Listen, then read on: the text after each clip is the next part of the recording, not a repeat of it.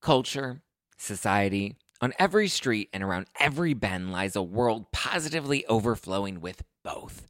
But sometimes we can all use a night in, removed from the endless spiral of chaos and absolute nonsense that waits outside our doors. And for those nights, there's Drizzly, the number one app for alcohol delivery. With Drizzly, you can shop local stores and compare prices on the biggest selection of beer, wine, and spirits, then get your favorite drinks delivered to your door in under 60 minutes. All from the comfort of your couch. Because society is great, but it doesn't have your couch. And it's windy out, and you forgot your jacket. And oh my God, would you look at the line at that place? Are you serious? I. so download the Drizzly app or go to drizzly.com. That's D R I Z L Y dot com today.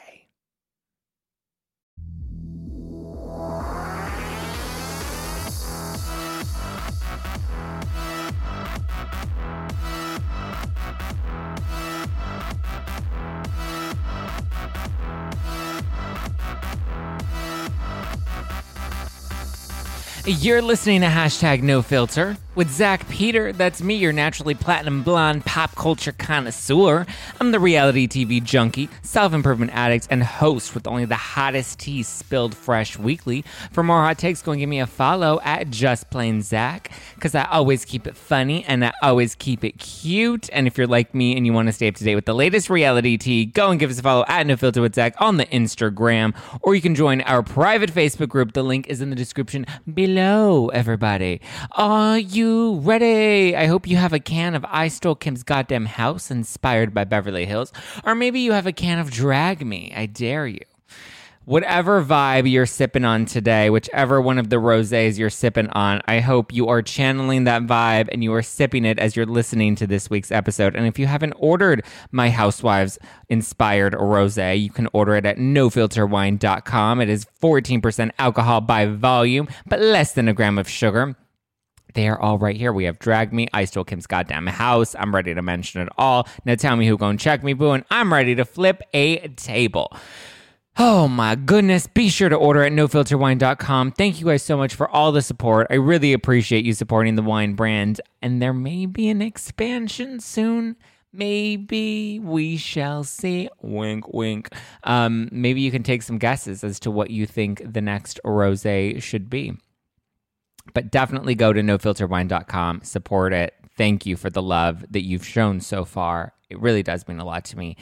And now I'm excited to break down this week's episode. So I did put out a call to some of you guys to ask you if you've ever met the Girardis. Have you ever met Erika? Have you ever met Tom Girardi? And if you have, what has your experience been? As you know, I had a former client, Dana Smoller, on the podcast a few months ago where she shared her experience working with Tom Girardi and how she felt that he could have possibly thrown her case for profit. And I was curious if there were more clients out there. I've talked to some of the clients, some of the victims. Not everybody's willing to come forward and be public. I get that. I understand that. I respect that. In due time, I'm sure more people will be willing to speak out and share their stories and perspectives on working with Tom Girardi. Maybe we'll do a whole episode dedicated to former clients that have either worked with Tom or had settlements that uh, he helped negotiate. Whatever the case may be, I think that may be a future episode will, where we'll dive into Tom Girardi and Girardi Keese. is going to focus just on Erika Jayne slash Erika Girardi stories that you guys have sent in. I spoke to a couple of you on the phone. I have two guests on the show today that are going to be sharing their experiences meeting Erika. it's so interesting to hear everyone's experiences and realize like how different they are. So we'll start off with Taylor Ferber. She is a podcast host and a entertainment reporter who has met and interviewed Erika She's also gotten hit on by Tom Girardi. So we're going to dive into that, talk about Beverly Hills a little bit. And then I have Amir Yass, who you may know from TikTok. He's also been on this podcast before. He's going to be sharing his experience working with Erika on her book tour for Pretty Mess very interesting, very different perspectives. And then at the end, I'll uh, talk about a couple of stories that you guys have sent in to moi, not de moi, but to moi, zemi, Zack Peter. And we'll dissect it further. Further, we'll dissect it further. All right. Shall we break? Let's let's first start off by welcoming on Taylor. She's the host of the Cancel Me Baby podcast. Please welcome the very gorgeous and very unfiltered Taylor Ferber. My body, my panties, my panty gate. I mean, we are ready. I'm ready. I can't wait. Now I now my pan I don't know what's going on with my panties downstairs, but they're ready too. So you have some firsthand uh, experience with the Girardis, correct? I do. I do. And funny enough, about, you know, marital relationship status, all this kind of stuff we're seeing on play now. So it has been quite an experience watching it unfold. Okay. So it is like is this a Chris Nolan movie? I, I, like I literally I don't even know. I can't keep up. I'm confused. What's happening? Every day I feel like there's another like hook, jab, and sinker that just comes, and I'm like, whoa! It's or another story of another car crash. Like I'm trying so hard to keep up with all of it. So mm-hmm. we'll dive into all of the Girardi mm-hmm. stuff and what we thought and what we each think of what's been playing out. But yes. I want to know what your experience is with Tom and with Erika like, were you a Tricia A. Bigelow mistress on the side? Were you, you know, what is your experience with Tom and Erika? I mean, I wish. Like in my wild. Wouldn't that be great? Okay, you so, would be on CNN or not on CNN. You'd be on the Today Show, just giving right. your exclusive. Right. Well, do you want chronological? I feel like chronological order makes most sense. Yeah. So Take I, to the beginning. Oh, okay, so I was a red carpet reporter in Hollywood for many years. And as it was, I had a very unconventional method of interviewing celebrities. It wasn't the BS, you know, yeah. What's it like doing this? What's it like right now? No, I got into the nitty gritty shit and we had a really fun time. Sorry, can I curse on here, Zack? Yeah, yeah, Hashtag no filter. Okay, that's what I thought. So the first time I met Erika was on the phone. And to give you guys context, because I know these are real housewives lovers, it was during the Pantygate debacle with Dorit. It was mm. December 2017. I have my little notes here. So I have the story right. So it was on the phone, Zach, and eh, me being just going rogue. I open, I still have the audio. I open the the conversation instead of being like, okay, so this season on Real Housewives. I'm like, let's talk about you and Tom because, like you, I am with a man who is very much my senior, mm-hmm. you know, like 28 years. So that's how I started talking to her about it right away. I'm like, let's just like braid each other's hair, have a Girl Scout now, fire. Was you that know, a true meeting. story, or was that a let me try and get her to let her guard down with something I can relate to her on?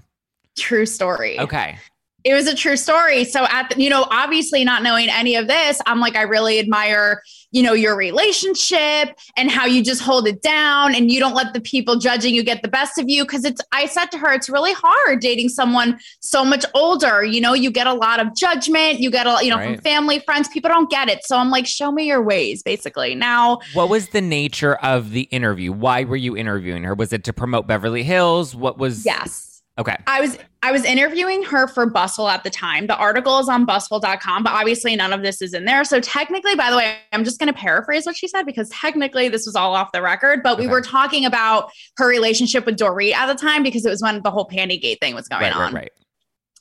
So, and I'll just say too, like she couldn't have been sweeter. You know how they call her cold? Yeah. She is like hard to get stuff out of. I feel like you have to warm up to her. But right away, she was just like game, super sweet.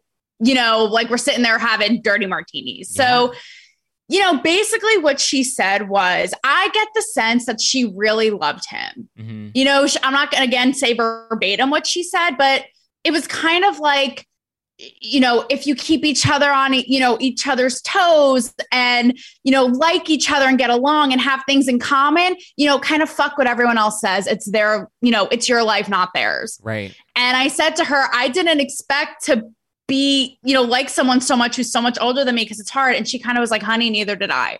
So overall i got the sense that she really loved him. Yeah. And cut to two years later, I interviewed her at the season premiere for Denise's season. Got it. And she remembered me. So this was in person now, and I have photos. She remembered me. And I said, I'm the one who, you know, was venting to you, talking to you about the older man thing. And she asked me, like, wholeheartedly again, how is it going? And kind of the same idea. Like, if it works for you, honey, it works for you. Fuck everybody else. This was February 2019. And were you still in the relationship? Yeah, it's been on and off. Okay. It's always like been a thing. I mean, I haven't married him. Like she married Tom and, you know, they were together for, you know, what was it? 20 you know, years, 20 yeah. years. Um, so yeah, like I said, I really got the sense that she was like super secure in it, confident about it, and was like, I love this man and everyone else can, you know, buzz off. Yeah. I even ran into Andy Cohen uh, because this is like in the middle of all this. At, I think it was the Critics' Choice Awards. And again, my priorities. I'm like, Andy, we want to see more of Tom. We love Tom and their whole dynamic. And Andy turned around to me and he was like, I know he's great, right? So watch watching all this, I'm like, what the fuck? Yeah. You also had an interaction with Tom Girardi, correct? Yes. So this is the funniest. This is like what's crazy is I bumped into him. It was March 2020. So he is like at the ripe age of 81, you know, popping all around town. I was at an, a Super Tuesday event Billy Crystal was performing at at the Abbey Okay. in LA. You know the Abbey, Yep. like the you know iconic, iconic um, gay bar. And I'm there hanging out, and lo and behold, someone bumps into me. I turn around. It's Tom Girardi, like by himself. Might as well have like been in a diaper, right? And he is like swagging all around town. And he said to me, he said, "I never mind bumping into a pretty girl." Oh. And I'm like, it wasn't even, here's the thing though, it wasn't even creepy. It felt to me like kind of like jokey grandpa charming, like not, not Harvey Weinstein, more Yeah. like, you know what I mean? Like kind of like cute. And I said to him back, I was like, Tom Girardi, you know, way to make my day, like something like that. So again, now it's funny seeing all of this play out because now they're talking about him cheating on her and all this. So it's been an experience. Yes. So, do what do you think about the allegations that Tom's been having affairs for all these years? Okay, so I feel like it's also with all of this said, I feel like it's one of the best kept secrets, I guess, if you will, among people in Hollywood that they had. I don't know how much truth there is to this, but people always wondered if they had some sort of like open Arrangement. arrangement. And Yeah. truth be told, I actually had heard whisperings of Erika kind of doing her own thing on the side more than Tom. I see you're nodding, so I see that's something you're also you've also have heard. Yes. Yeah. And people don't realize how common that is in Los Angeles. Like people like uh, they think because they're a celebrity or, you know, some a power couple is married that oh, they must be completely monogamous. And it's like, no, like 80% of the relationships in that public figure world are not as honest or genuine or monogamous as mm-hmm. people would want to believe that they are. There's pressure to stay in this relationship and there's pressure to put out this mm-hmm. image and create this facade. So we have to maintain that image for the sake of our reputation. You know, PR doesn't want, you know, your publicist doesn't want it to be known that you go to sex dungeons every Saturday night. Mm-hmm. Hmm Although we probably should because we would be so much more interested. And I intrigued. agree. It would be so much juicier. Yeah, but you know, and the thing with them was, uh, you know, and she would also talk to me about the shit she would get for like the whole gold digger, you know, uh, stereotype. And she and I would joke about that because the guy I was with like wasn't a rich guy, so I was I would always joke with her. I'd be like, at least you got that going for you. Like I, you know, what what am I doing to myself over here or whatever. And that's what also made me really think she really loved him because mm. what the hell did she have to lose? Like, who would stick around for 20 years? She could have easily been like, bye, bitch, I'm hot. You know, I have money now. So I really didn't think it was like a gold digging. I really thought that they got each other. I thought that they stimulated each other. I really thought that they added something to each other's lives. You know, she could have gotten up and walked away, I think. Do you believe that he had multiple mistresses? I don't know. Do you? I mean, I feel like like even the interaction, you know, remember on Housewives when the, all the girls met him and they talked about how he had like a twinkle in his eye and was so charming? even my though my interaction with him was so brief, I got that sense too. But again, it wasn't like the creepy I don't know. I don't know if I see him as like this sort of come sleep with me, baby, like shady kind of thing. But then again, look at all of this business dealings now we're seeing.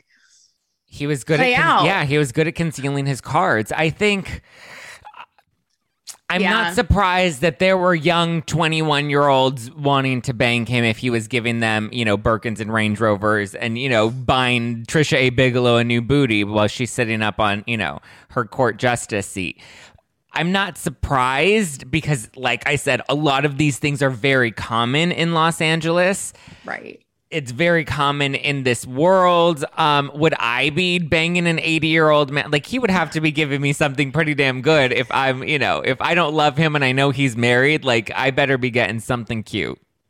I'd be like, buy my dog a house, my mom, my aunt, my cousin, um, you know, just like, like, like really let's get at it. Here's but my wish list, Santa. Also, no, exactly. It all, and he kind of look, he kind of looks like Santa, but it also makes you wonder, doesn't it? do we really know these people?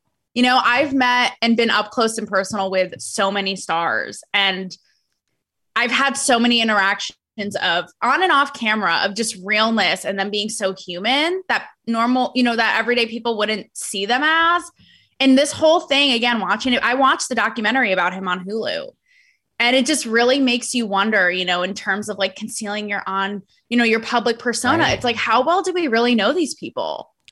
What was your impression of the documentary? Or actually, before we get to the documentary, what was your impression of her on Housewives? Were you a fan of hers? Were you indifferent? Did you dislike her?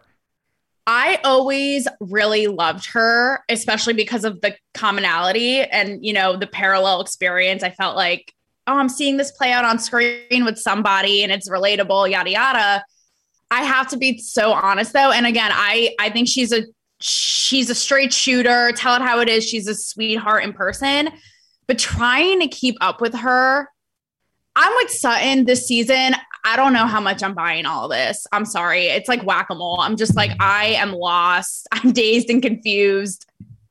I don't even know. See, I was not a fan of her. Not that I didn't like her, but I'm always like, I don't have like, oh my god. Well, I guess that's not true because I love Dorit. Dorit's like my favorite on the cast. I oh, love I Crystal this season, but for me, like Erika was always good, but she was never like one of my favorites. Like I liked her her first season, and then after that, I was kind of like, okay, like she brings an interesting flavor to the dynamic of the group. That like, okay, I get why we keep her around.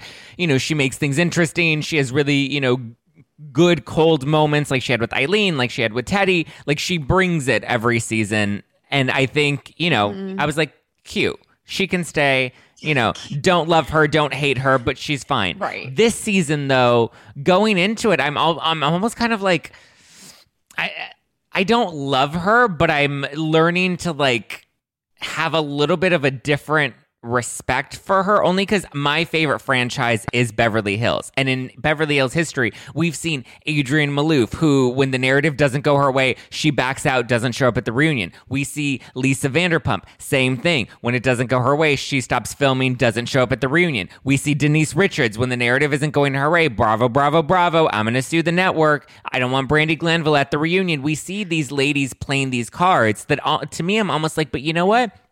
Despite everything that she's going through. She showed up she filmed she gave us like some icon like i don't know how many times i've said or what? Or what?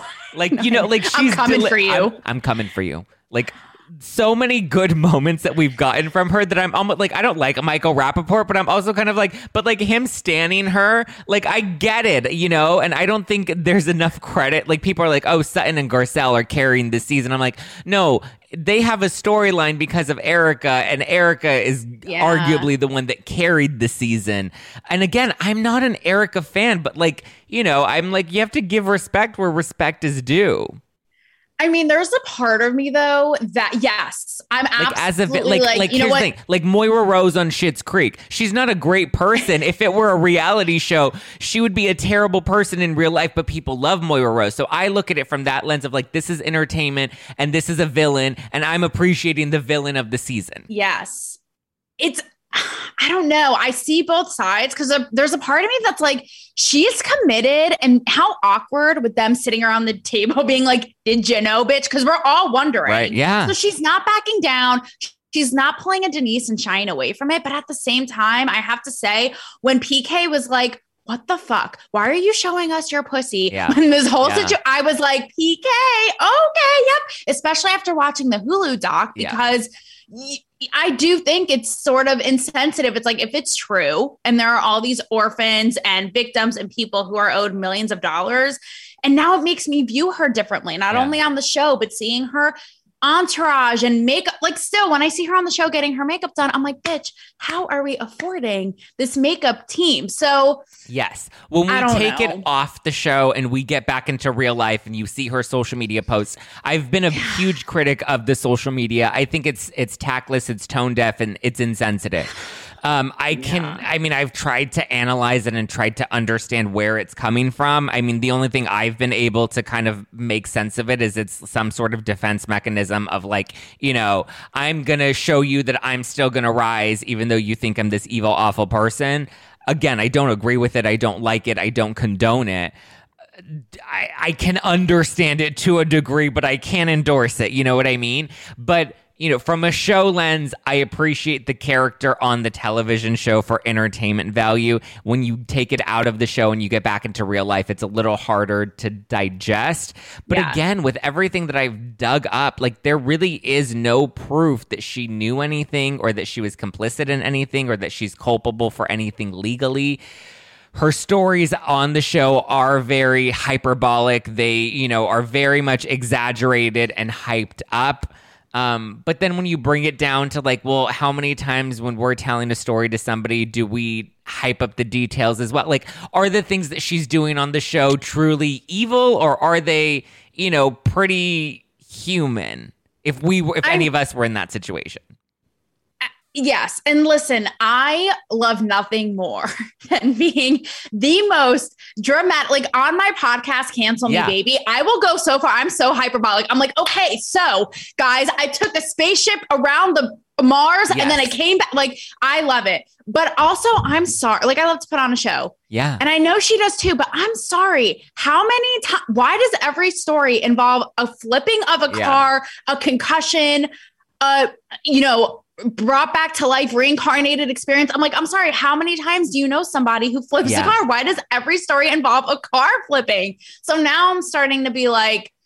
Uh, My mom and I will watch in this room on this TV, literally look at each other and be like, I can't again with a Yeah. car flip. This most last week's episode where they're where Kathy Hilton takes them on a girls trip. That episode for me when she was saying like allegedly about him and the car accident. That's where I started to be like, okay, I've been trying to give, I've been trying to understand you and give you the benefit of the doubt, but like at some point, uh, when is too far too far? When are we, you know, dragging these things out a bit much? Like it's hard to keep up with it all. Like you have to have a handy dandy notebook and be looking for all the blues clues. And I'm like, where's Steve? Steve, can you come back? Give us another No. TED talk to like get us through this.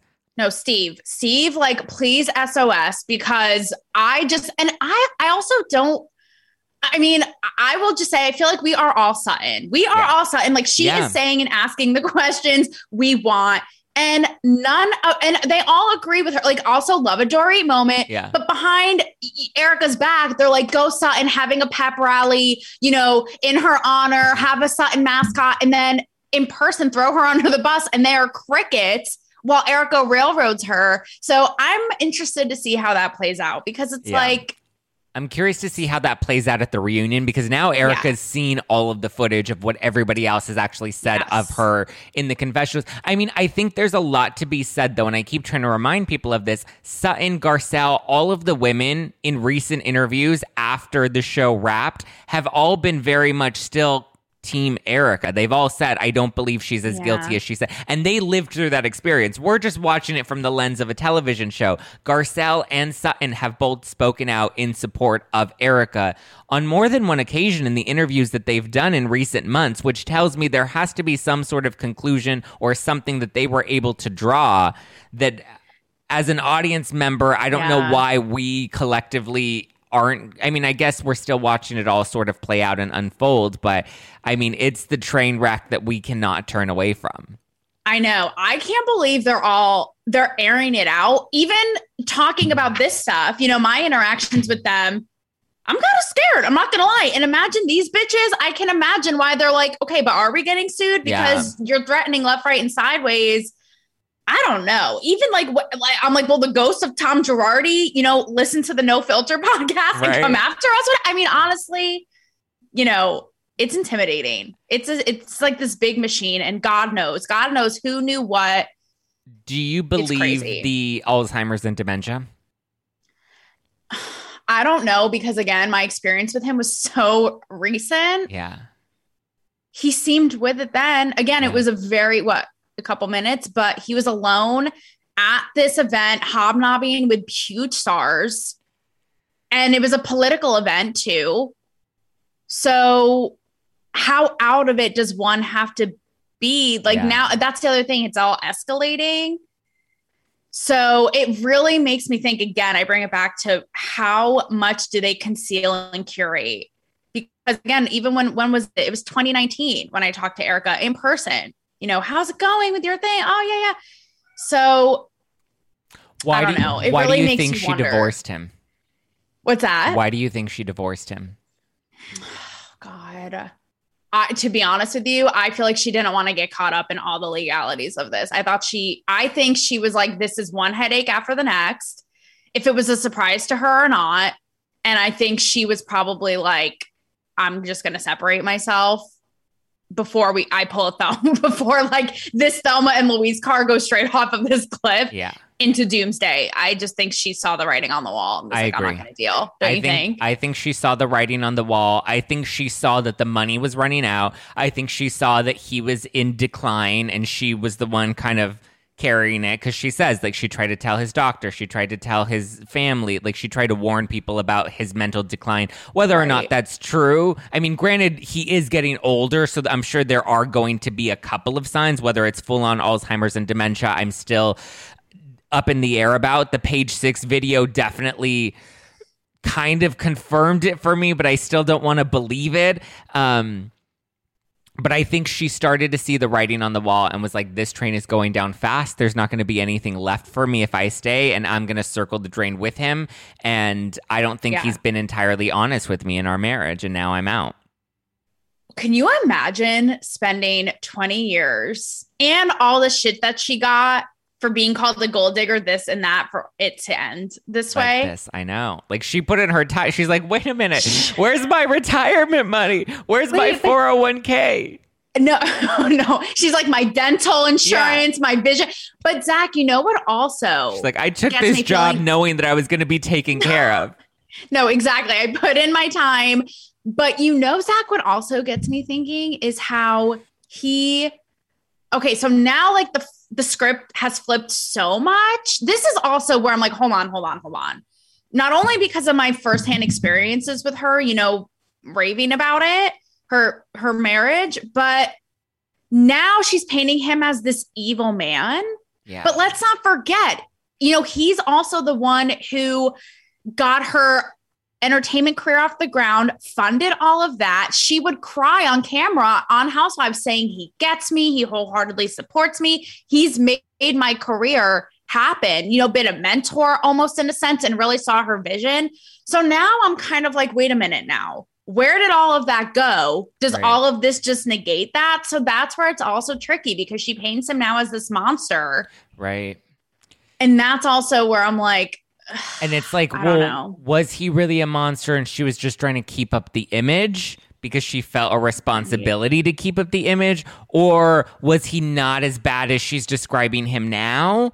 Or like there are just so many unanswered questions with that. It's like, okay, well, you know, was he just did he just kind of snap at her and there was a power dynamic, but like she knew what she was signing up for and she stood in that and now she's just, you know, upping that and playing it up a bit more because it helps her situation now? Or was it that this was all really going on and it is as bad as she was saying it is? And she was trying to just make sure that it, she looked like she was in a happy marriage or was it both? Was she you know did she have this love and appreciation from because like i would think that like you would have Yeah. an appreciation for somebody when you were a struggling 27 year old actress with a son and you're a single mom and then a man comes into your life and is like i'm gonna give you the world. And then he gives you the world. Like there is an appreciation there you know a level of gratitude that like you have to i mean whether you enjoy fucking him or not is is beside the point but you at least have an appreciation for the person That's a whole other thing. I mean, do you think that they were like doing the hibbity jibbity until the end? Remember when Garcelle asked? I'm like, yet again, yeah all of us, what we are all dying to know. Like, Yeah, I mean, maybe like uh, maybe, but were they like was she enjoying? I don't know. It's so like he can't even really move. Like, what is he gonna? I mean, l- listen, ha- sometimes attitude is half the battle. And that's why I was like, you know, I wouldn't be surprised if they still get it on. You know, even like when I saw him at that event, I had joked about it on my show, you know, over a year ago, like fresh out of when it happened. And I was joking about it. It's like he's 81 and in a basically in a diaper, and like, but he still has swag. Like, a part of me is like, it's not even mad. So, you know, is the swag and the confidence half the battle? Even if he can't get it, I mean, honestly, swag, don't know, confidence, and money. That's the trifecta: swag, Yeah. confidence, and money. And I think he had all three. Because, like, let's be honest, he's not a very attractive man. He's fucking five No. four. That was the biggest revelation out of the Hulu, the, the Hulu documentary, "The Housewife and the Hustler," is that he was five four. So it's not like he was some prize, but he had money and status, and Funny. you know, it's it's. I don't know if I could do it, but if I really I- needed it, maybe I would muster it up. I can confirm. I mean, I'm five one, five two on a good day. And he, yeah, and by then he may have even have shrunk a little when I saw him. So, but he just looked like your run of the mill, jokey grandpa, you Yeah. know, telling silly stories at Christmas, you know, that vibe. Yeah. like not at all creeps creeper. So last week's episode had PK, or maybe it was the week before. It had, yeah, it was the week before last week's episode where PK, Dorit, Kyle, and Mauricio are sitting at the table talking about everything. Hilarious, comical scene. But in that scene, I remember watching him, and just I guess throughout that episode with Dorit, where he's really shading Erika. And in the back of my mind, I'm like, he has been sitting and waiting for this moment since Pantygate, where she embarrassed him and she said, You were looking at my panties and you have a wife. Like, he has been waiting for this moment where he can just twist the knife and pay her back. And I feel like that's why he's going so hard right now is cuz it's his payback from what she did to him a couple a few seasons ago. That is so funny. He's like, Boy George isn't pulling it the relevancy enough. So I'm going to write this joke down. I'm going to ha- memorize it. I'm going to recite it in my sleep and have it ready for the time to do a low blow. I, yeah, it's funny. Honestly, all of these people, I don't know, being around them so much. I remember a time I was at this um, gala opening in West Hollywood and Scott Disick was there with Sofia Richie at the time doing some stuff in the bathroom. I was right behind them in line, but PK was alone, same kind of thing as Tom Girardi. And I remember specifically like looking around, being like, you better not. Cause I've heard, you know, whisperings as well of him being shady uh, by coastal Yeah. uh, you know, have a, having a wandering eye. And I also love Dorit like you. And I remember looking out and being like, sir, you better not step out on Dorit or else you'll be hearing from Right. me. So he, not that I saw, I, he just, you know, got in a car and went on his jolly way. But, uh, but I had my eye out. I had my eye out for my girl that night for sure. No, But- love me some Dorit. I know. Yeah, you don't you put some respect on Dorit. PK Dorit is a catch. You ain't gonna cheat on her. what do you think of her change i mean let's call it for what it is right? Her changing face her changing body um from the Dory, you know we see pictures from her high school you know even from the beginning of when she was on beverly hills it doesn't even look like a different it, the same person. Um what are your thoughts? Like is she owning it Um, Are you for it? I'm for it. I don't think she's owning it, but the delusion is part of what I love about it. Like the fake Yeah, accent right. and the it, my nose is just contour, and like she believes the lie. Like she, you know, is so like she has such conviction, and I'm I like, you know what? I love the delusion. I'm here for it. I love mess. I know. She's so committed. And I have to say, I've been really vocal on my show about celebrities who do all of this work and then pass it off to their fans. Like, if you take this gummy bear, you will look just like me. And I'm like, sweetheart, I've been up close and personal. I know you're nutritionalist. I know your eyebrow plucker. Like, knock it off. And that's the thing with Dorit is that she's just in la la land. And let me tell you, interviewing her and meeting her in person is the exact same. It is just like she is on planet Dorit. We are around her orbit. It is rainbows. It is butterflies. I don't even know what's going on. It is, you know, champagne in a proper champagne glass. But I'm just, it's just all part of her, you know, her her real life charisma too. Like I'm just here for it. I just want to be in her brain for a day. I would love to just spend a day with Dorit and like, do a glam shoot with her and an Instagram photo shoot. Like she just is in her own world and she Yes. just owns it. I love it. everything is everything is just great everything is just like it's great it's peachy and god to have one of her brain cells i mean what a time it would Right? just be glorious yes okay, Taylor, your podcast is called Cancel Me Baby. What are we canceling? What are you dishing on each week on your podcast? oh nothing and that is the twist is that everything goes for once i bring in like today bring i talk about pop culture but i bring in my raw stories and i always take it somewhere deeper so you know unlike Dorit's brain cells, I like to get people thinking and going and moving. And so I'm not afraid. I'm not afraid of the cancel culture, and I don't want my listeners to be either. So I always bring it somewhere different. And um, I really get into the controversy, and it's really sexy. It's fun. Um, it's politically incorrect. Uh, but I go, I get into the places, you know, people are afraid to, and it's definitely a ride. It's definitely it's it's fun. We need more of that refreshing, not being afraid of being canceled energy, you know. And and the other thing too, especially as it relates like all of the Girardi stuff, is I always like to play devil's advocate. I always like to look at it from both sides. You know, I've even had like a therapist on the show to like get into like Erika's psyche and be like, it looks like she's defending Tom. What could this be? You know, and I like to break all of these things down in a way that like, listen, there are so many other podcasters and YouTubers and, and Instagrammers that are just bashing her left and right, and it's getting them a tons of a ton of likes and a ton of follows, and it's cheap. I don't I don't go for cheap shit. I you know premium grade you know everything even the dick that i get is is top quality usda certified organic baby so Say it again. No GMO. I mean, it's just all the way. no, Yes. absolutely. It's all the way around. Yes. And I also feel like, again, about not being cheap, I feel like on my show, oftentimes people will say, you know, you're saying exactly what I'm thinking, Yeah. but I'm afraid and i'm afraid it. to say it yeah Yes, exactly. So, you know, I, and a lot of times I have the not PC, like, I don't know if you want to call it an unpopular opinion, but I know it's one that people will be like, thank God. So, yeah Uh, thank god yeah. somebody said it because i was thinking it and Mhm. nobody else is willing to say it thank you so much taylor where can people listen to your podcast if they do want to learn more absolutely. So, you can find me across the board. Uh, Instagram, YouTube is Talk to Me Taylor, and my show is called Cancel Me Baby. It is on IGTV.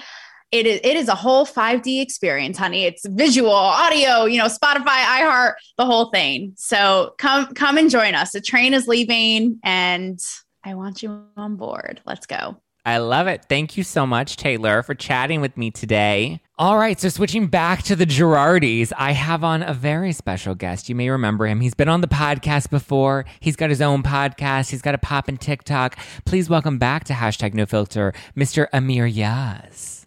Hello, Zack. What's up? How you doing, boo? Good. Just can't complain, you know. Um, Erika's getting the crown armor she deserves. So I'm happy. okay, so you have actually worked with Erika, correct? Back when you were Mm-hmm. like a celebrity publicist. So can you give me your experience? Well, actually, before we get into your experience, what was your impression of her on Housewives prior to meeting her? Were you a fan? Did you like her? Did you hate her? What was your impression of her? So I always believed that the gays made her.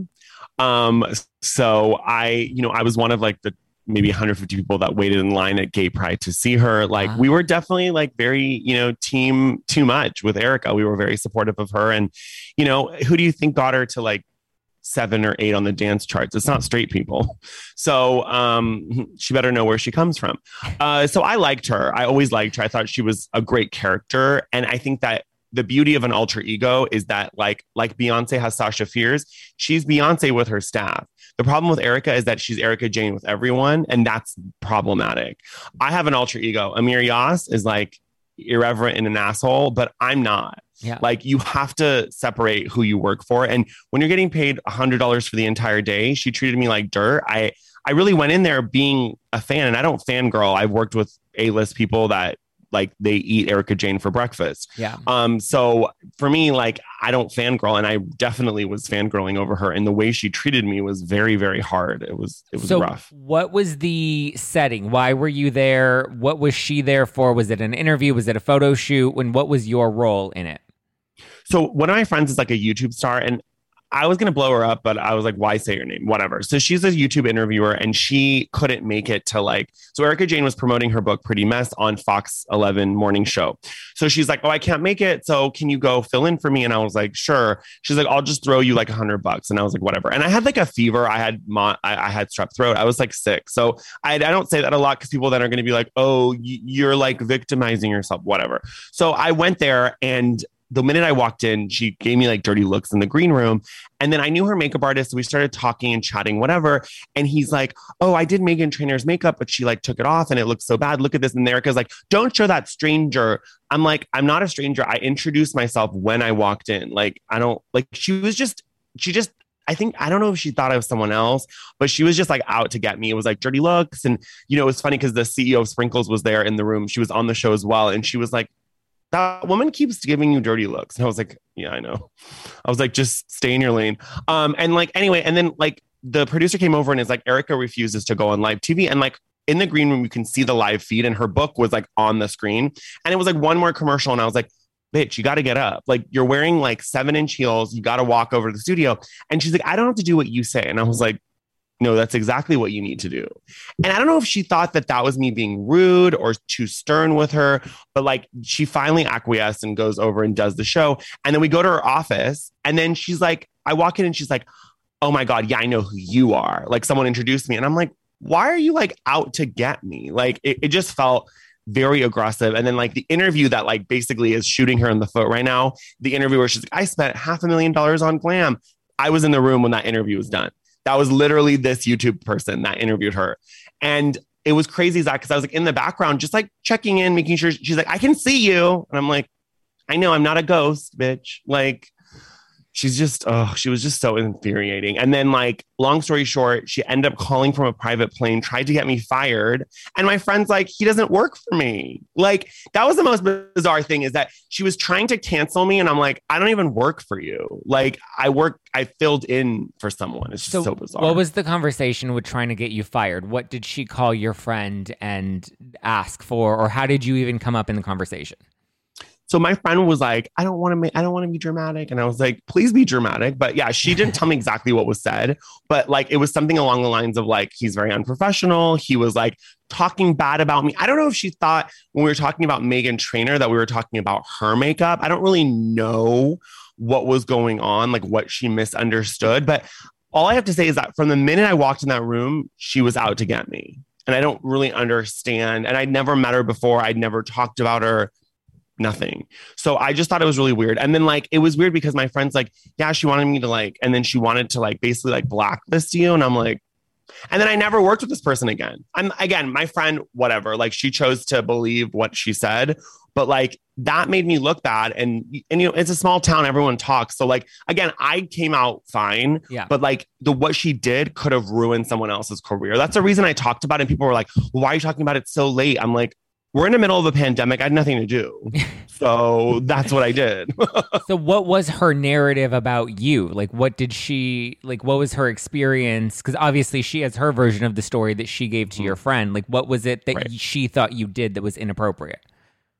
Well, my friend wouldn't tell me. So Mm. I it was never confirmed, which is like the annoying thing. Cause then when I posted the TikTok, her publicist Jack that I know reached out and was trying to be like, do a cease and desist and like, why are you talk why are you making up lies? I'm like, honey, you were there. Yeah. Like he's the one that introduced me. And she was like, Oh, I know who he is. And he literally was like, uh, what happened? Like, can you give me more details? And I'm like, I honestly genuinely don't know why she just like clicked off like that. I have no idea. It's really bizarre.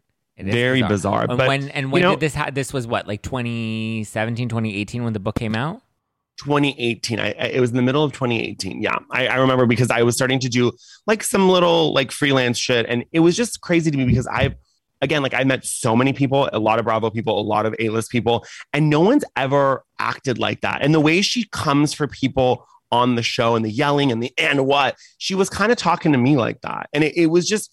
It, it was very. I understand why people get scared of her, Mm. but like I, if you're not fucking me or like you're not my family or I don't like you're not paying my bills, I don't really care what the fuck you have to say.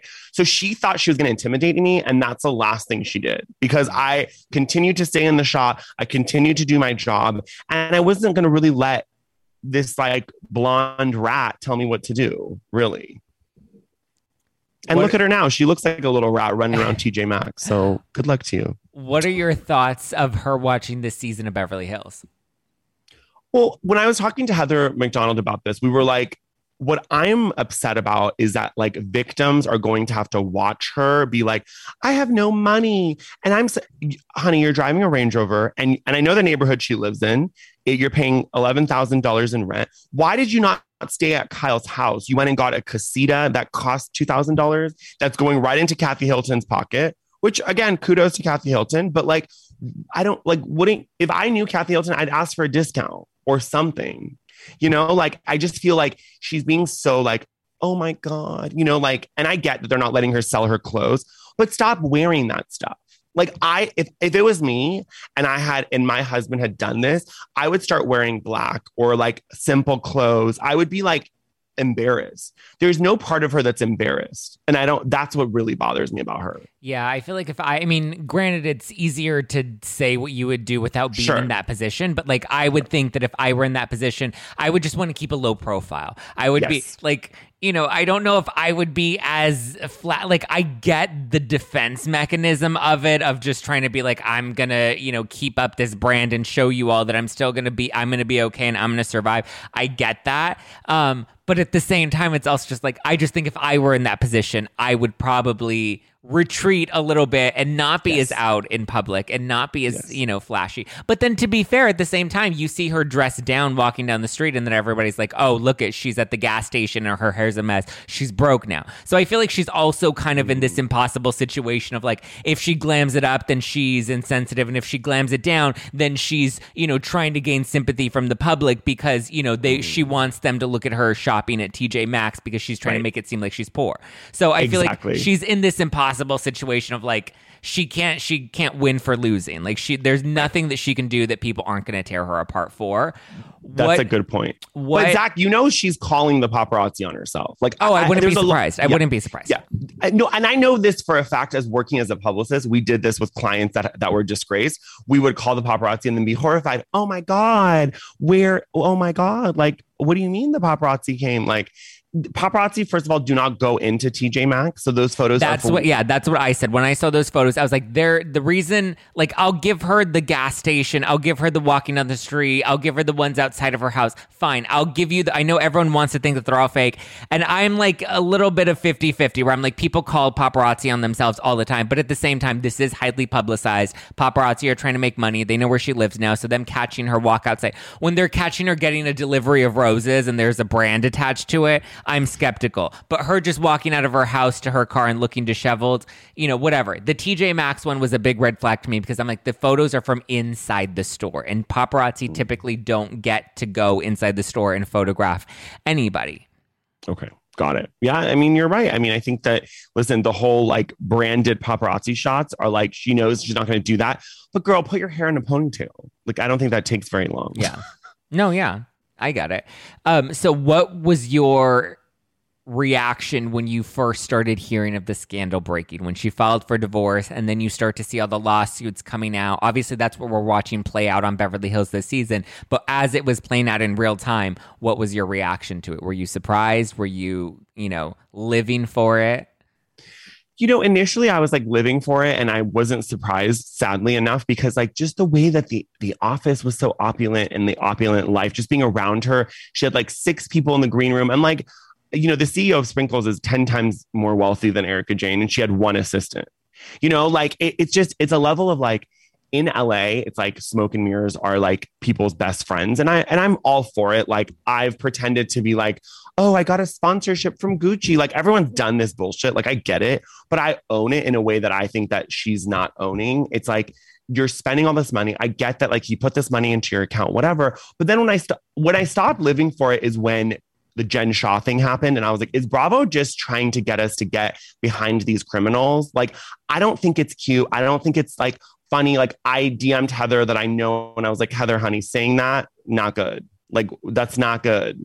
Like saying you love criminals. Like I think people like have this idea of like wanting to be on a TV show and it like it's scripted. This is your real life. Like people are not like Heather Gay, the character. They're like Heather Gay is supporting criminals. Like you really need to be conscious of what you're saying. And I've said a lot of dumb shit myself. I'm not perfect, but if you're gonna do this, I feel like Bravo now is every season gonna be about legal drama. Like even watching Salt Lake, I'm like kind of bored because they're not talking about the legal stuff. And I'm like, why do I, I don't like when did Bravo become all about legal stuff? it's just getting old to me. Like I, I, just, and then it's also like these are real victims that are sitting at home watching us like love the drama, watching us try to feel bad for Erika Jayne. I'm like, I'm sorry, it's hard to feel bad for you. You're a white woman, a straight white woman with privilege. You're still like not on the street. Like, I don't, you know, it's hard to feel bad. No, I mean, I think that's a great point. And like, you know, she is still making a paycheck. She is still on Bravo. Mm-hmm. The reality is, is she's probably going to get a greenlit to come back next season, as is Jen mm-hmm. Shah. You know, uh, you know, as I've said, like our culture turns into controversy and scandal. We like it. We buy Us. Weekly. We love People yep. Magazine. Like that's just the culture that we live in currently. Love it or hate it. I know people hate it when I say that, but I'm like, I'm not endorsing it. I'm just saying that's the reality of the world that it's we true. live in. You know, it's true last year Donald Trump was the president. I'm not saying it because I endorse it. I'm saying that was the reality of the culture that we lived in. Um, right. And so I just, unfortunately, that's the platform that, you know, these cable stations have. And as audience Absolutely. members, we tune in because we like to watch the train wreck of it all. So you said that you were, you were living for seeing her kind of demise, I guess, last year as it was all breaking. Why do you think she divorced Tom? So you know, it's funny because I've I've sat in rooms with really big crisis PR. I, I, didn't do crisis PR, but I've been around crisis PR, and a lot. It's so funny because people love to see someone become famous, right? Like look at like the rise of like Addison Rae, right? People are like, oh my God, she's becoming. People love to see. They love to see her fall. Her acting is bad. Her arm, like you know, in a movie that like she's she's still going to get a Netflix deal, right? But yeah. the, the, people love doing the video of her arm being badly CGI'd, whatever it was. But like, I think people love to see people build up. They love to see them fall. But I think that at the end of the day, with her, I think yes, I was like, oh my God, it's like living for a little bit. But I also feel like she left Tom because she understood the image and like image consulting. And there was one of her image consultants that was like on a bunch of podcasts. And he's like, listen, she understands how things work. When you leave a man, right? Like if she was to stay with him, it would seem like she's endorsing him. To leave him it all makes sense. Like I had a friend in high school whose dad had a big lawsuit and we went to deposit money in the bank and there was $14 million in his account. This is Erika Jayne is not the first person to have a bunch of money put into their account because their significant other or their family member had a lawsuit. That's a very normal thing to move money around so they can't find it. So again, did she know? Did she not know? I don't understand. Like she doesn't seem like an idiot. Teresa Giudice, an idiot. Yeah. So we bought that story. We were like, okay, like she really didn't know. And I know a lot of wives with really wealthy husbands and they don't look at the paperwork. They sign everything. And if no one learns anything, look at the paperwork. Like your husband, especially if he's a straight white man, he's most likely going to get away with the crime and you're not because people love to see women behind bars. They love that narrative. Like if Erika Jayne was to be in orange jumpsuits, everyone would like lose their shit. Like Yeah. that's just how people are. And really, what you said was super key about this Us Weekly generation. Like I was looking flipping through Us Weekly last week, and I was like, all of this is fake because I Yeah. know these people, and I'm Yeah. like, uh, What's in my- literally yeah. fake. What's in my bag? Stars are just like us. Like all of those seg like it's all so Yep. pre-rehearsed and endorsement deals and brand deals and advertising. It's all smoke and mirrors. It is. It is. For every Addison Rae, there's 65 people that are just old white men sitting in a boardroom going, okay, let's negotiate. Let's do that. There's hundreds of people behind these people. And every decision, like people are like, oh my God, I can't believe Lil Nas X did this. I'm like, these are all planned months in advance. Like people don't do stuff on the whim. That's just not how things work. It's a machine. And as someone who was a cog in the machine and I've worked with these people, I understand how things happen. And all of this, Erika Jayne leaving him, Erika Jayne telling the story about, oh my God, I didn't even say goodbye to him. I didn't take a single thing. I dropped him off at work. And I, these are all calculated, rehearsed stories. All of it. Whether or not there was no snow, whether or not her, her there was actually a burglary, whether or not the car flipped does not matter. It's the rehearsement of it. Mm. Yeah, That's I've what heard- people are missing. No, yeah, and I've heard that from some, from mostly a lot of podcasters. I think as a viewer, you kind of just watch it from the lens that you're able to see it as. But more people that analyze the stuff, they are like, it feels very rehearsed, or it feels very much like she's performing a monologue that she's recited in her head. Yep. Yep. And I've taught people to do that. And the way that you sell that rehearsed like statement is that you pause, you have emotion. Because a lot of times people rehearse things and they memorize it and they say it all at once. Mhm. That's when you can tell they're lying. But when she tells things like, he got burglar and there was the eye, and then all of those details, the reason they're not lining up is because she's lying. When you forget the details, that's the problem. And she's let go of the image consultant. There's no one to tell her, like, don't say that, right? The ankle's not matching up with the the, the head injury, the what, you know, what, like all of that stuff starts not, lining up. And for her, in a couple of months, if someone goes, oh, what happened with the snow? And she says, oh, no, it was sleet or it was rain, then it starts to fall apart. That's the problem. That's a problem with when you're not telling the truth is that you start, there's gaps. And everyone, and the Bravo fans are like detectives. They're waiting for you to to mess up, you know? Yeah, which I also feel like is the double entendre. Like you have fans that literally are waiting to pick apart every single thing you say. And you also have to factor in like whatever the story was, it was cut down into a, a minute and 30 seconds of footage that, you know, was chopped up to like when she was telling the story of Tom driving into the ding dong ditch. And then we have confessionals of Sutton and she's like, this story is very confusing. And it's like, okay, well, if you get into the production and the editing, they're building the storyline, the story arc for the feud that the two of them are going to have down at the end of the season. So it's like you have to and you have to factor in all these other pieces, but it's like, you know, you're right. There are so many like the the story just I don't know. I've had so many feelings back and forth watching the season and analyzing it and then trying to just be like a viewer and then trying to be a detective at the same time. And it's it's a lot. It's a full-time job. It really is. Like Kim I- like, Kardashian of- social media. It's a full-time job. it totally is. And it's not fun anymore. Like I, when I watch Beverly Hills now, I'm like constantly having like flop sweat because I'm like, oh my God, like the victims. And then just like feeling bad. And then I'm like trying to analyze it. And then like, thank God Kathy Hilton's there Yeah. because otherwise I don't think I would watch. the It's just season too would be too dense. Yeah, the season would be way too dense, way too heavy. It, there wouldn't be Mhm. anything like Kathy brought the perfect amount of comic relief that breaks it up, that makes it palatable.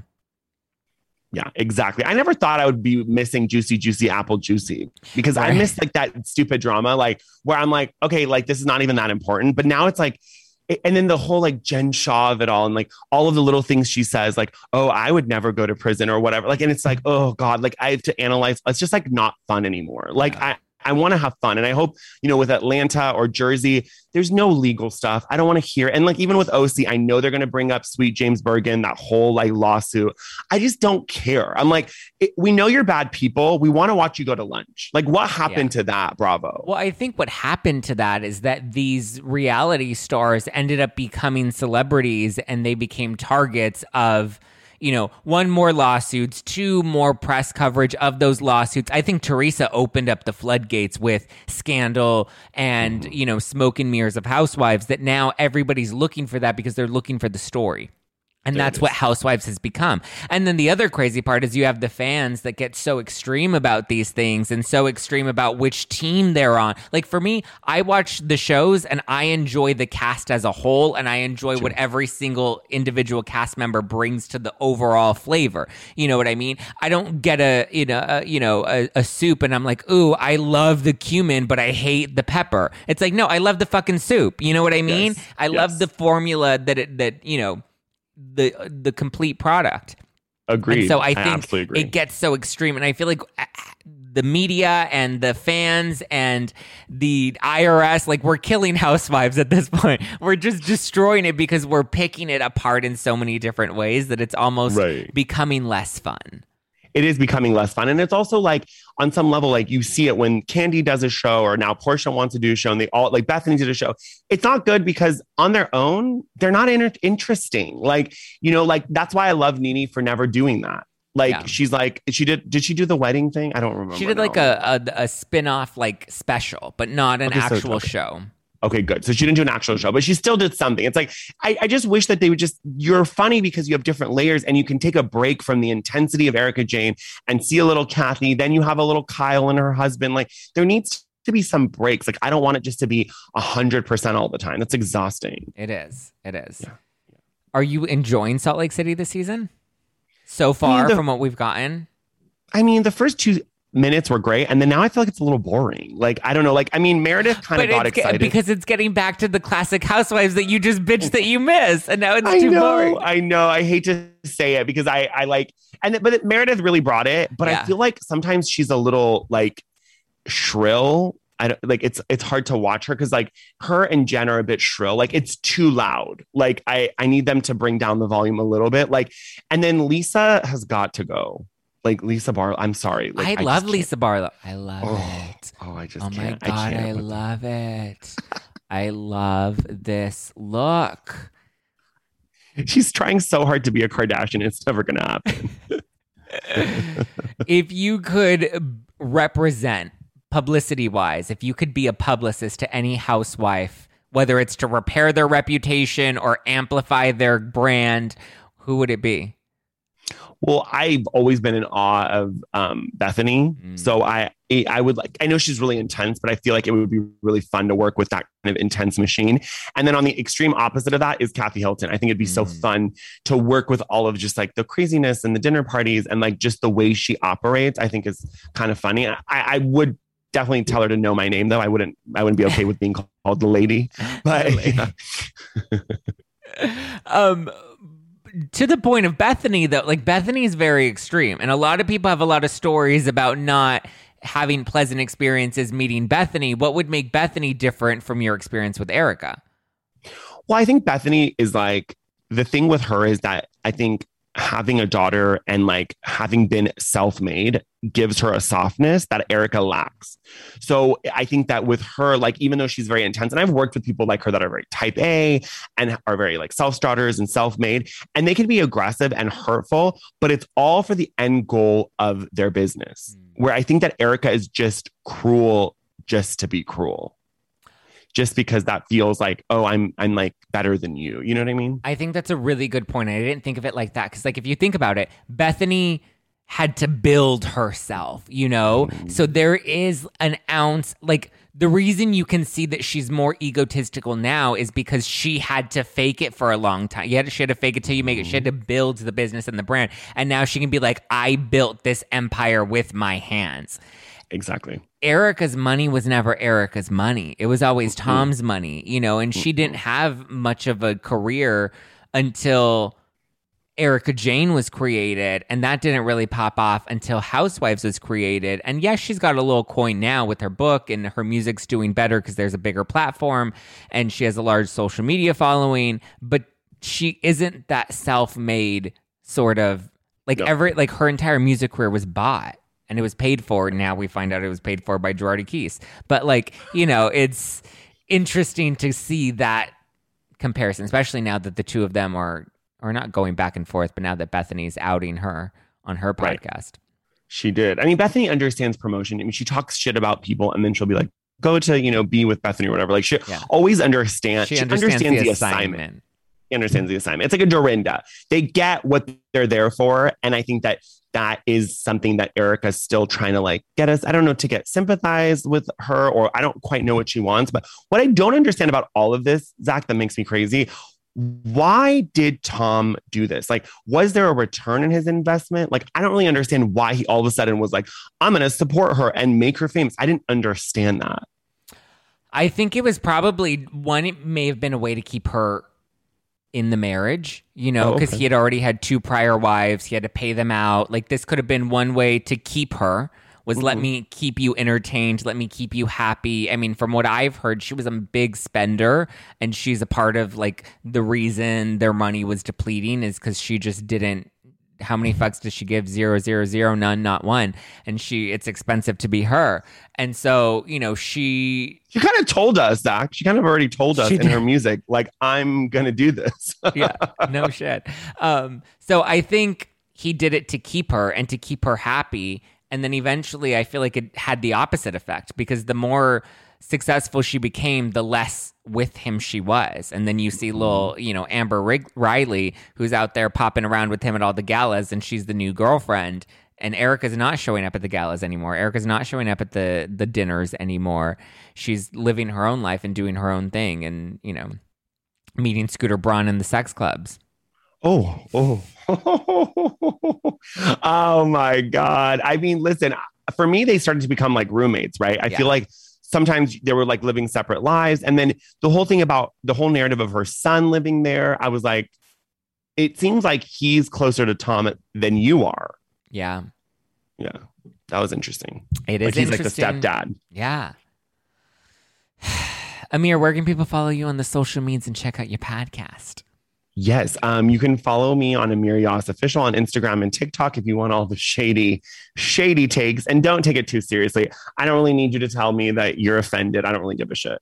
Um, and then I really don't. And then go to the Take On podcast and um, it, it's on all platforms. So thank you for having me. It was so fun. I love it. Thank you, Amir. Okay, so there's so much to break down here. So obviously, you know, Taylor and I had a very long conversation about Beverly Hills, about her experience working with Erika. Amir had a very different experience working with Erika. I reached out to a couple of you guys. Some of you sent in some questions. It seems like it's very hot or cold. You either had a really nice experience with Erika, as in Taylor's situation, where she was like, she made me feel important. She made me feel like, you know, I was not a, a uh, like not like she was my superior but like you know she just she acknowledged my presence and made me feel seen which i know around some reality stars or celebrities doesn't always appear to be the case then you have an instance like amir who's like totally different experience and so there two incidences that that um, i want to talk about with regards to some of the stories that people have sent in and if you guys have stories, please continue to send them in to me and maybe we'll make this a segment. I don't know, we'll do something with it. But anyway, there was a pride event that happened a few years ago that Erika Jayne performed at. One of the board of directors that was helping to organize the pride event I spoke to, and she shared her story about interacting with Erika. And it's so interesting because she detailed how there were a lot of like rules and demands around Erika Jayne. And this was like at the beginning of her housewife start. Like, I don't think it was her first season, maybe a couple of seasons in is when she performed. So I wouldn't think that she would even be that popular.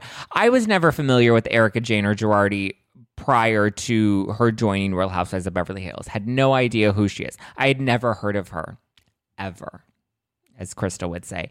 And so when she joined the show, that's when I first heard her music. We saw the Painkiller music video. I think Expensive and what's the other one? How many F's do I give? I think those are fun bops. I, you know, they were fun to watch her do the music videos on the show you know, as a viewer, it was enjoy. It was yeah, it was entertaining to kind of watch the Erika Jayne persona on the show and have this you know seemingly popular music career. As I've talked to more people, though, it seems like some people really knew her. You know, a lot of guys in the gay community really knew Erika and she had a gay cult following. So I guess to a degree, there's some level of you know significance that I guess she would have brought to performing at a pride parade. Um, it was in Florida. I, I, don't know if that really is a helpful detail or not. But anyway, so in speaking to this woman, she shared that there were a lot of rules. You know, she had to have tequila in her room, she had to have chocolate in her room, she had to um, have veggie platters, very standard. You know, these aren't anytime somebody you know of notoriety has a green room people usually ask like what you would like to have stocked in your green room. Like i said i shared a bit on instagram stories in relation to lisa rinna and sutton and their beef. My background is in celebrity fundraising. So i know what it's like to have talent at an event and to have a green room for them and you typically like to stock it with their favorite snacks. Does that necessarily mean that they're demanding? I know you hear these stories of like these big celebrities who are like i want m&ms but only the green ones and you have like this long list of demands of what needs to actually you know be in the room and how the room needs to be set up and prepared. Um, apparently erika's room needed to be like super clean. Everything that she requested had to be there. You weren't allowed to speak to her. You weren't allowed to speak to any of her dancers or performers. You weren't allowed to look her in the eye or speak to her directly or take photos with her or take any photos of her. Very very Ooh, i'm noticing i have a little something in my teeth. How come nobody told me that beforehand? Zoom world, you're supposed to tell me about these things. Anyway, so long story short, Erika was seemingly very difficult to work with.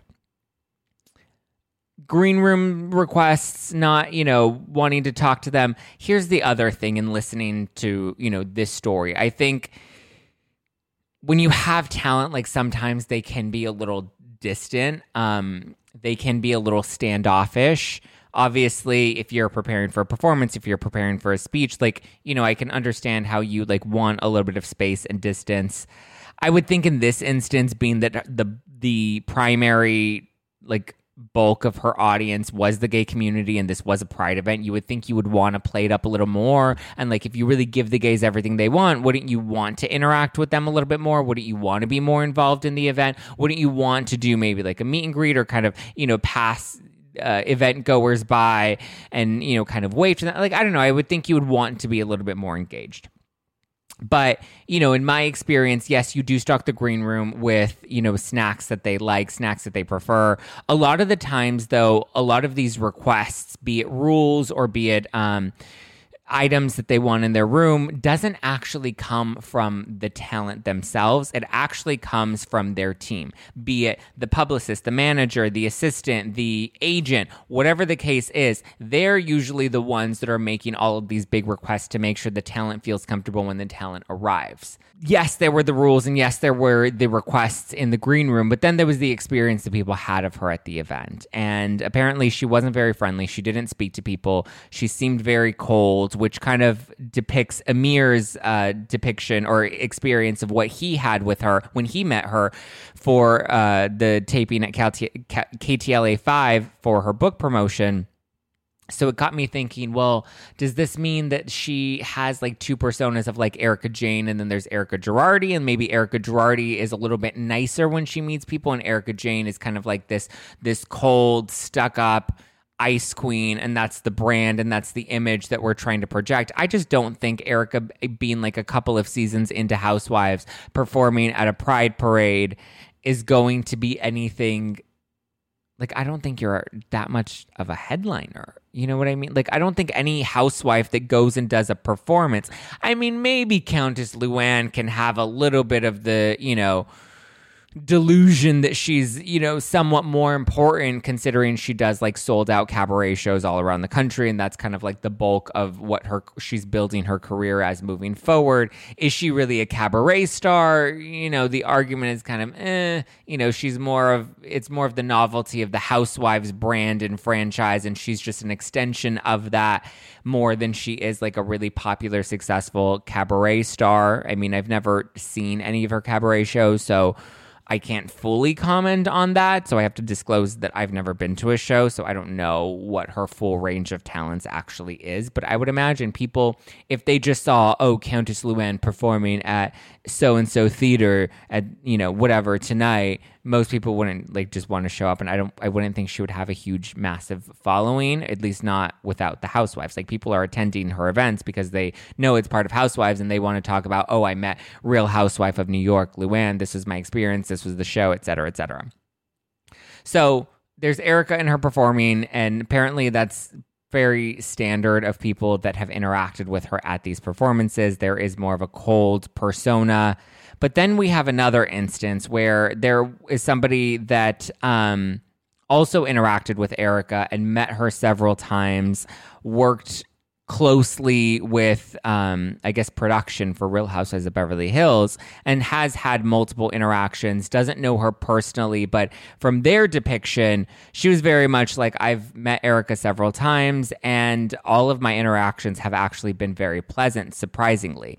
And it's shocking. It's interesting to hear like Taylor's depiction of it, where she was talking about how erika really much was engaged with her and remembered her, and this other person person that I spoke with, let's name her, I don't know, uh, we'll name her Tammy. So I spoke with Tammy, and Tammy basically said that she'd met Erika a handful of times, and it was mostly around production for Real Housewives of Beverly Hills. But in every single instance that they had been interacting, Erika seemed to remember Tammy. Erika seemed to in converse with Tammy, um, would kind of make sure that she acknowledged her presence, which I think is important. I think when there's talent, especially when you're, again, I've also been around production and when housewives are filming, they're very much involved in their own world. So they don't often interact with anybody else around them. So I think in this instance, you know, that there is a lot to be said that, you know, Erika even acknowledges people while she's being filmed. I mean, is she being mic'd? Are the cameras around? Does she kind of have to be nice?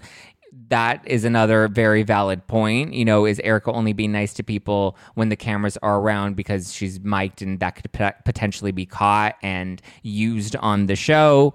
Possibly. I don't know if she's necessarily worried about being considered cold or inconsiderate or demeaning to people around her. I don't even know if that's much of a priority for Erika and her reputation. I mean, clearly we can see, you know, her reputation is just it's not in the best place right now and she's not really doing anything to help that with some of her social media posts. So it's interesting to just hear the juxtaposition of experiences that people have had with her. Some of them really good, some of them really bad.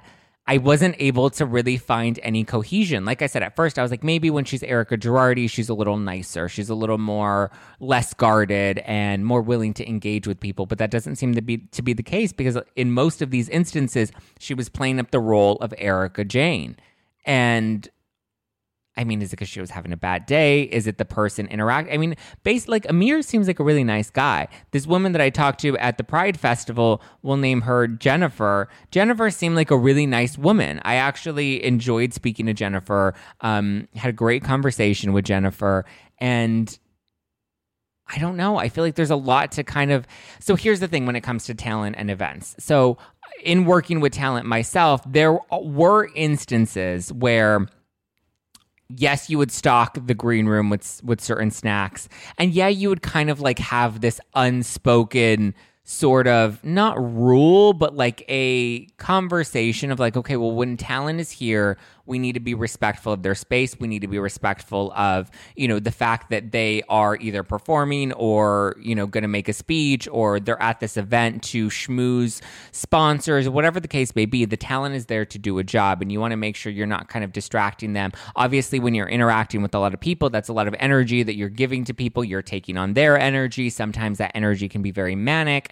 So, you know, I understand wanting to give talent space and distance, especially when you have people that are, you know, um, like interns or volunteers. They get a little more excited if they're not used to being around talent very often. And, you know, they do want to take selfies and interact with them. That way they have a story to be able to share. And so part of your job is to protect the talent and to kind of protect their space so that there aren't too many people coming up to them and there aren't too many people. Like, I know there have been several instances where I had to be the asshole to protect the celebrity, you know, to protect their reputation where I can tell maybe they were getting a little agitated with a fan or, you know, something. And I had to be the one to kind of intersect and be the asshole that was like, okay, I have to take them on their plane and they have to leave right now or whatever the case may be.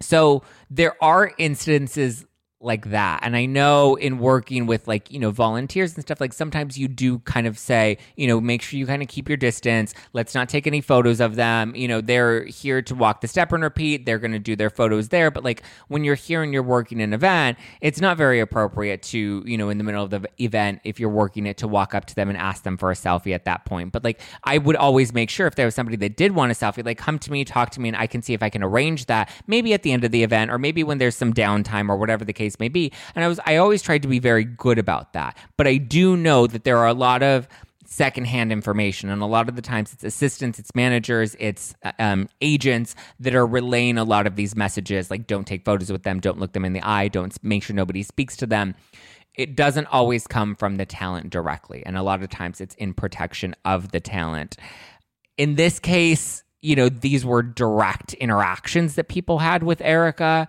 you know, Amir and Jennifer being t- two that were discussed on the show today.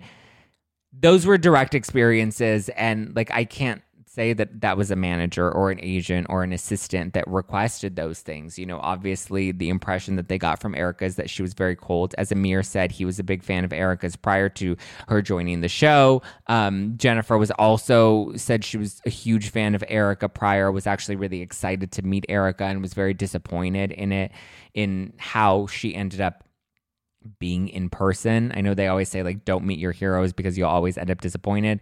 I don't think that's always necessarily true, but it was interest it's interesting to see people's different perspectives on all of it. I've tried to make sense of it. I've tried to find some cohesion amongst all of the stories, but I have yet to actually find that. Maybe I need more stories. So if anybody has had any sort of interaction, maybe you met her at a book signing, maybe you saw her out at a restaurant, whatever it is, big or small, bring it to moi, not de moi, but bring it to moi, me, Zack Peter. Let me know because I want to know. I want to let's dissect this further. Or if you've had an experience with Tom, has Tom hit on you? Have you been a former client? Like we'll get into all of that or maybe you don't even give a shit about these stories and this was a waste of an episode. And if that's the case, then I'm sorry I ruined your Wednesday. But have some no filter rose and it'll make it a little bit better. Thank you guys for listening to hashtag no filter with Zack Peter. That's all I got for you for this week, you guys. We'll have a new live on uploaded to the podcast this Friday. If you want to catch the recording live, we tape it live every Thursday night at 6:30 p.m. Pacific, 9.30 Eastern at No Filter with Zack on Instagram. So you can go over there, give us a follow, and join our lives every Thursday night. And if you don't want to join live, I know some of you are on the East Coast and you're like, 9.30, that's too late. I got to go to bed. I got to get up early, boo. And I'm like, I get you. I got you. You're good. I upload it on Friday mornings on the YouTube. I'm in the live chat right there with you guys, and it's available on the podcast so you can listen in this Friday, all new episode of hashtag No Filter with Zack Peter. I'll recap Potomac, I'll recap Salt Lake City, I'll recap Beverly Hills, and we'll talk about any other breaking news that happens between now and then. Thank you guys for listening to hashtag No Filter with Zack Peter. That's me. You can give me a follow at Just Plain Zack.